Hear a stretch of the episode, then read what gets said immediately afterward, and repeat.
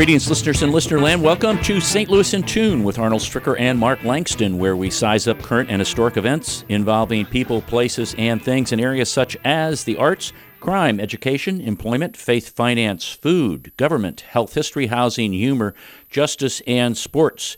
We originate from and connect the gateway city to what is going on regionally, nationally, and internationally. We have two guests in studio, Allen Otte and John Lane. They are two acclaimed musicians who have used their talent to advocate for social justice.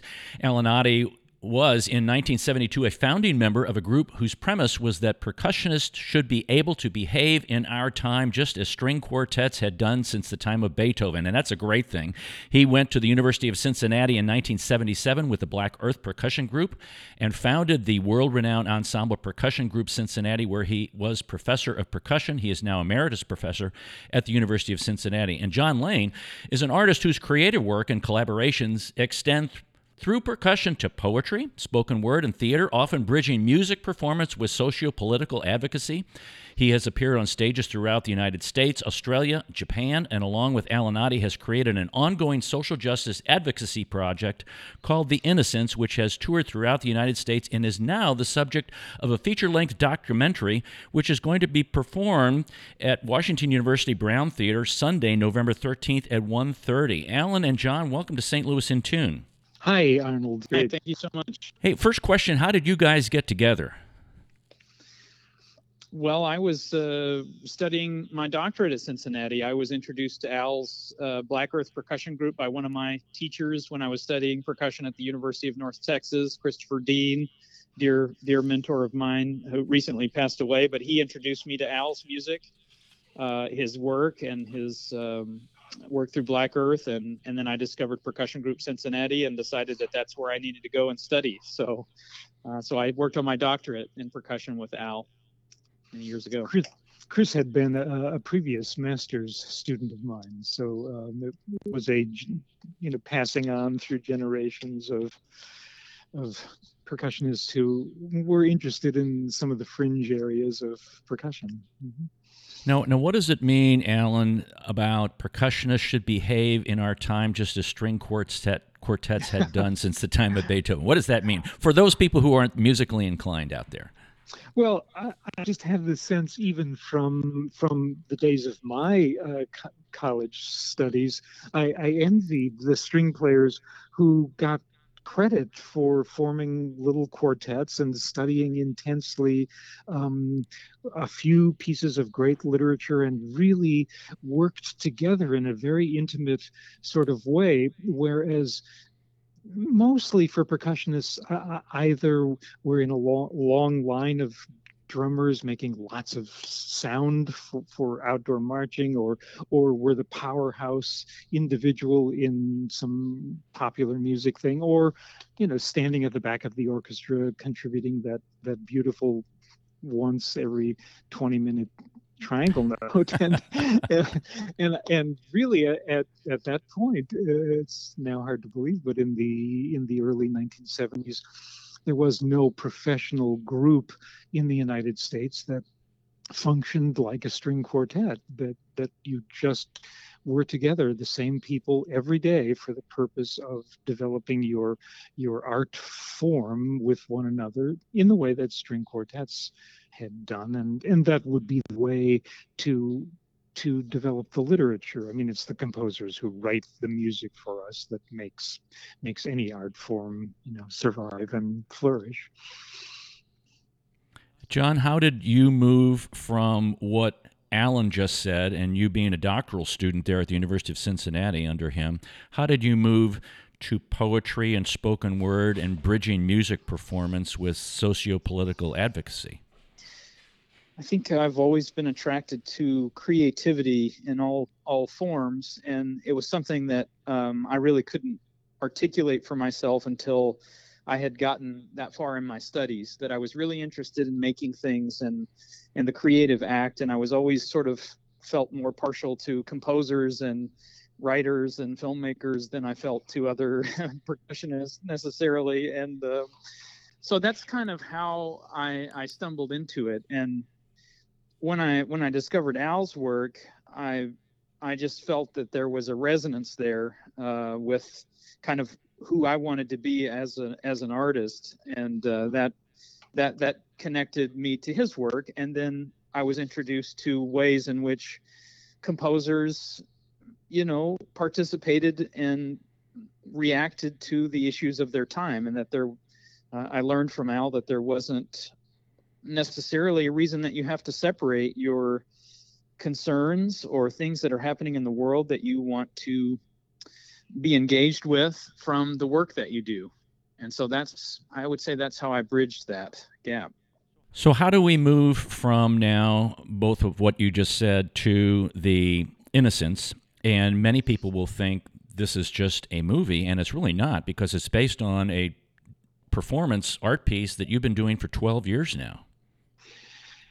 Yes, um, it, it, it was generated by an an event in Cincinnati during John's doctoral studies, uh, where the Contemporary Art Museum was hosting a uh, show by the photographer Taryn Simon, and this was a beautiful um, exhibit of photographs which were you know huge huge almost larger than life size photographs of exonerees um, uh, in situations either where where their alibi was or at the scene of the crime that they never committed.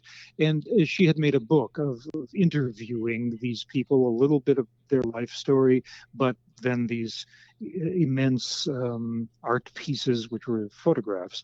And mm, the uh, the art museum wanted an opening event and came to the conservatory, asked if any, you know, someone knew that I might do a little kind of creative work. And since John uh, John was right at hand, I immediately proposed that we do it together. That it would be a good project for for both of us to to work on. So that's how it began. That we did a little uh, our own little response as an opening uh, for this art gallery show. Um, and it was probably not more than 12 minutes of music when we first started. Yeah. And explain performance art to people. They may not be familiar with, with that terminology. I would say performance art uh, combines elements that you might be familiar with music, spoken text, um, in some cases, movement.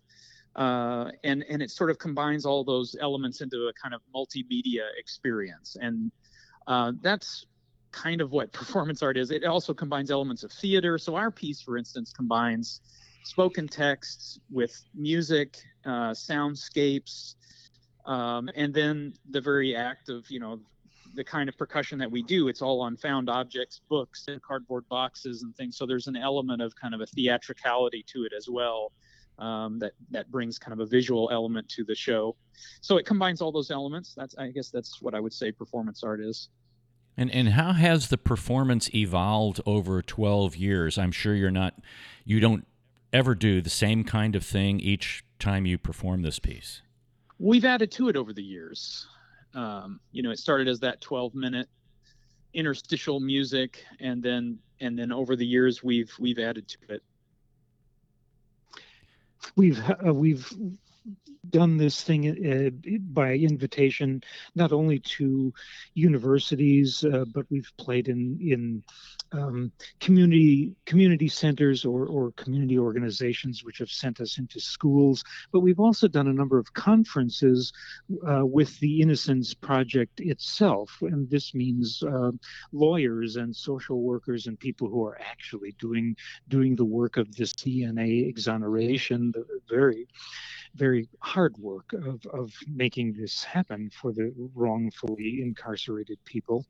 And um, as we've met these people and worked with this, we just became m- more and more aware of all the different aspects of this story. And uh, John and I sort of um, agreed, fell into, and agreed. That we've both read different different books, uh, acquainted ourselves with different aspects of this story. So over a period of years, one or the other of us would would come back with a new idea for some aspect of this whole process that that could be um, brought, you know, that we should bring attention to and and what we've said all along, what we found is is somehow just reading the information. We can all read about the numbers, the the problems of the uh, criminal justice system, and and but to, to, put it in, to find some way to uh, to nest it in a performance context um, is is a way to feel it, to actually feel it, and um, so that that's how we've uh, looked for issues related to this and made it into by now an, an nearly hour long evening length performance. Yeah, that's that's really a great way to to understand that that it is something that is felt. And as I watched uh, the trailer of the movie and watched a former exoneree who had wrongfully uh, been mm-hmm. spent 13 years in a Texas prison system, she felt this overwhelming just sense of you got it. You you know exactly how I feel. And what what a high high compliment. What has been the response over the years with this uh, as as you performed it?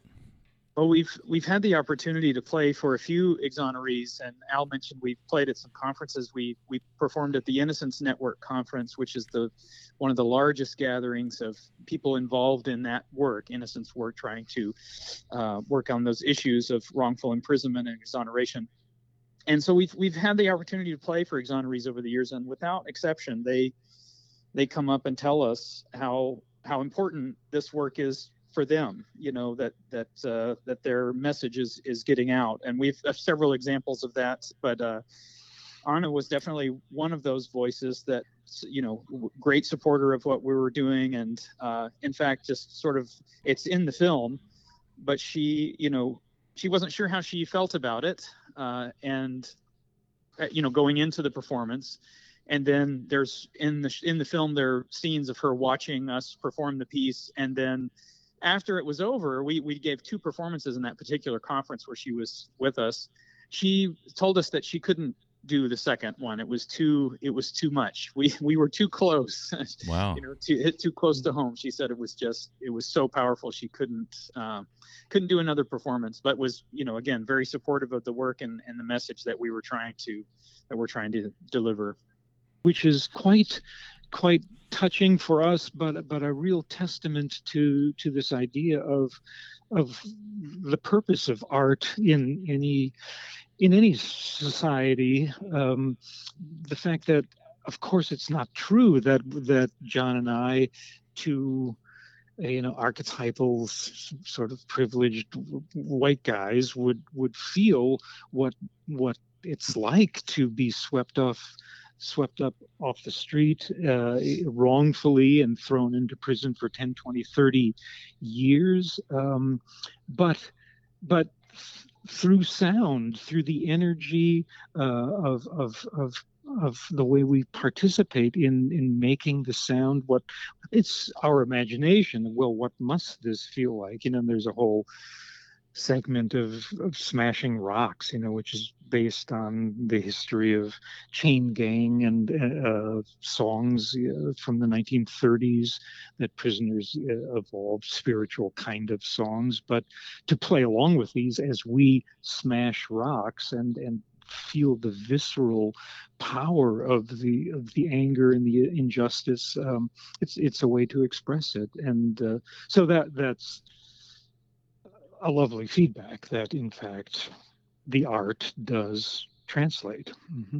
That's a high compliment to both of you to be able to express that from someone who has experienced it. Hmm.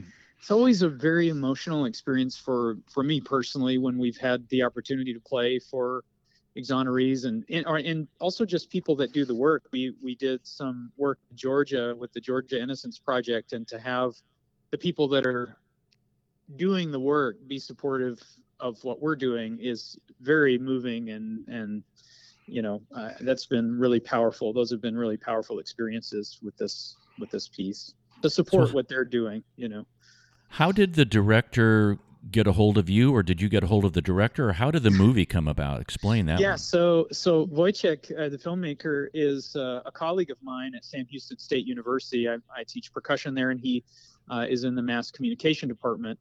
And I had helped him with another uh, short film that he was making. I helped to organize some music for it, just to be friendly and creative and collaborate. And so, whenever Al and I expanded the piece um, to be an hour long and we started touring it, I had the feeling that um, we both had the feeling that we should somehow document this work. We need to maybe we can make a filmed version or record it somehow. So I I talked to Wojciech and I sort of pitched the idea that we, we were looking to document this in some way. I, I said I, I'm not sure if there's a film here or if we just make a concert recording or what. And I, as I described what the piece was, he just became very enthusiastic about the project and said, I want to make a documentary film about this. And he ended up following us on um, for over the period of almost two years, I think, uh, on various tours and uh, incredible documentary filmmaker. You know, he just he was able to be a fly on the wall, and we would sometimes just forget that we were being filmed, and so uh, he just got he captured some really really great moments in the in the film but that's that's the connection did that change the perspective at all for either of you that you were being filmed or you just kind of disassociated with that and were involved in the music as you were performing I, I think that's the compliment to him that we all, yeah, he'd hand me the microphone. He'd say, look, I know you don't want this. I'd be grumpy about it. I, I don't want to put this on. I don't want to be bothered with more stuff here. Um, I'd put it on and then I'd forget about it. Um, and not only just for the performance, but you know, there we'd be unloading at some high school in Oklahoma, and there'd be a drone flying, flying up above. Say, what the, what is that? And John well, oh, it's yeah, it's um, but um, yeah, even to us, even more interesting than the actual time during the performances is uh, the moments you know while we're setting up or john and i are talking with one another about some you know fixing some little problem or or whatever. And and it's it's it's fascinating how how well um, Wojciech was able to stay out of our line of sight. We, we just completely forgot that he was there. There was we never once in two years felt like we were playing to the camera. We just did what we do, you know. Um, so, which is a really a credit to his, you know, masterful, yeah. you know, documentary style. You know. Mm-hmm he's able to do that. And I, I, was able to see one of his other documentary films, and it's very much in the same vein. He's able to just capture these very candid moments by just hanging back and staying out of the way and letting letting the events unfold. And so I I, I shudder to think how many hours and hours of footage he had to watch to uh, I mean because he filmed us on so many tours, literally hundreds and hundreds of hours worth of footage to distill wow. into this film. Has the performance of this piece for either of you when you perform traditional in quotation marks traditional percussion ensemble music or just general percussion music or even if you're playing with a larger ensemble like an orchestra. Has that changed either of your approaches uh, in your performance or in h- how you perform? We've done workshops for uh, conservatory uh, students, sometimes percussion master classes or, or larger groups of, of current serious music students. And the thing we we most want to say is that neither of us feel like we've given up any iota of our years and years of study and perfecting our technique and art form but it's uh, but rather than using those um, highly refined skills on a snare drum in the back of an orchestra we're doing that on a cardboard box while talking about some prison diary kind of thing. And um, it's tremendously satisfying. Uh, I couldn't do it. We couldn't do what we do had we not studied uh, the music of our predecessors and the, the great people in our field and and you know taking that all very seriously but uh, to now find a way to put that to a, a different use is not only tremendously satisfying but it, it's fun we we often say we feel a little guilty because this is a very serious subject matter um, and um, but when we play it we're, we're having a great time it feels good to play you know? mm-hmm. yeah john any thoughts on that no, I would just say that you know that's another thing that um, tangentially related, but it's another thing that the documentary captures is our relationship, the the relationship that Al and I have uh, together, and you know it's it's quite uh, fun. You know, it's I mean it's a it's a very serious subject, but he captures some beautiful moments between us, comedic moments and things. You know, so it's it's the whole it runs the kind of whole spectrum of emotions.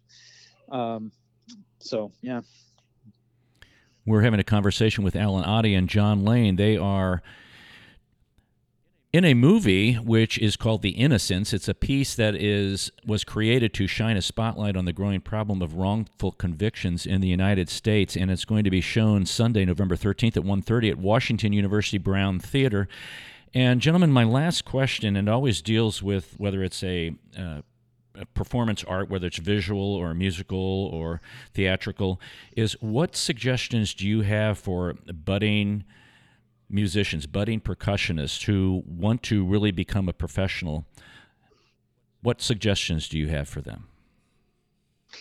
Uh, we we are coming to St. Louis um, just on the heels of being at a percussion convention where um, uh, Friday morning, a young man from Costa Rica came up to us um, and said, um, I saw your performance a year ago at the percussion convention. They found us a spot to do a little 15 minute um, excerpt from the piece, and this young percussionist from Costa Rica saw it and um, said that it was the most moving thing he had ever experienced in his life. He had no idea that as a percussionist, as a um, that that he could he could focus his energies in this way. So he went back uh, home, and thought about what this meant to him in Costa Rica, and uh, appeared this year.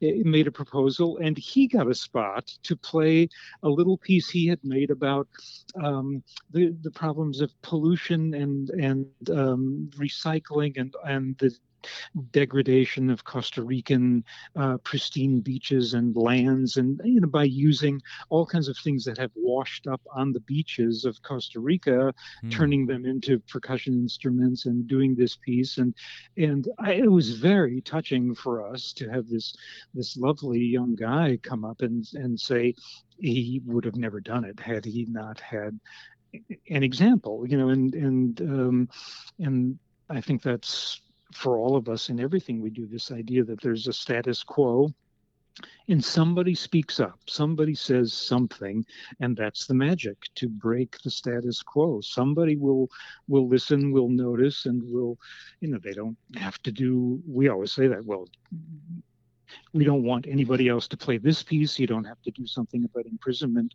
What's your issue? What touches right. you, you right. mm-hmm. yeah. John what are your thoughts uh, I, I echo. I, I, mean, Al says it beautifully. I, you know, I, I just echo that completely. I, you know, this we, this issue for us, you know, we truly stumbled into the issue. Mm. It hmm. wasn't something that we set out to do from the beginning. It landed in our laps, mm. and then over the years we learned more about it and became, you know, found our role as advocates in this.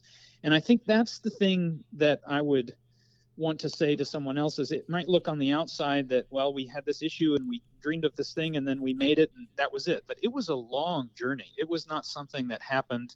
We didn't wake up one morning and decided we were going to write a piece about wrongful imprisonment. I mean it landed in our laps as this opportunity. We made something. We kept coming back to it. It kept building. We kept learning. And along the way we found our role as artist advocates. And that's uh, that's a path that you have to journey. It's not you know it's not something that you can just initiate. You know it, it comes with time and and finding your voice artistically is one side of it. And then deciding what things are you would like to comment on or be involved with what issues are important to you. You know it's a it's definitely a path. And it's not for everyone. Not every artist is going to engage in socio-political issues and that's okay. But i've found for for us i think i can speak for al that it's been very meaningful in our in our lives to find ourselves at the intersection of art and advocacy. What a wonderful role that music plays in that and has performed uh, in even in the background of of advocacy that's been going on, but the the fact that you two have merged that together is just uh, not the creation of another art form. It's just the evolution uh, to a, to another degree and taking your performance levels to another degree. I greatly appreciate the time that both of you have uh, spent with us, Allen Otte and John Lane. Thank you very much for taking time to talk to us about your performance piece that is The Innocents and going to be shown at Washington University on Sunday, November 13th at 1:30 p.m. Gentlemen, thank you very much. Thank you so thank much. Thank you. Thank you so much. Wrongful imprisonment and exoneration. Here are some statistics from the National Innocence Project to put the issue in perspective. 37 states where exonerations have been won. 14 years, the average number of years served. 26.5 is the average age at the time of wrongful conviction. 42.8 is the average age at exoneration. And get these statistics now, folks 5,284, the total number of years served from DNA based exonerations. 28,171, the total number of years served from the National Registry of Exoneration, which includes all methods of exonerations the social justice advocacy project that Alan and John perform in called The Innocents, the movie, which is going to be performed Sunday, November 13th at 1:30 p.m. at Washington University Brown Theater. They are talking about their roles as artist advocates and perform a piece that's just outstanding. They are two acclaimed musicians, and they are determined to use their talents to advocate for social justice issues, specifically about wrongful convictions in the United States. You will also see Anna Vasquez, an exoneree who spent 13 years in a Texas prison system for a crime which never happened. That's all for this segment of St. Louis in Tune. Thank you for listening. We appreciate you listening to this episode of St. Louis in Tune. If you enjoyed this episode, please consider subscribing to the podcast to keep up on all of the latest episodes. St. Louis in Tune is produced in cooperation with KWRH 929 FM and Motif Media Group. For St. Louis in Tune, I'm Arnold Stricker.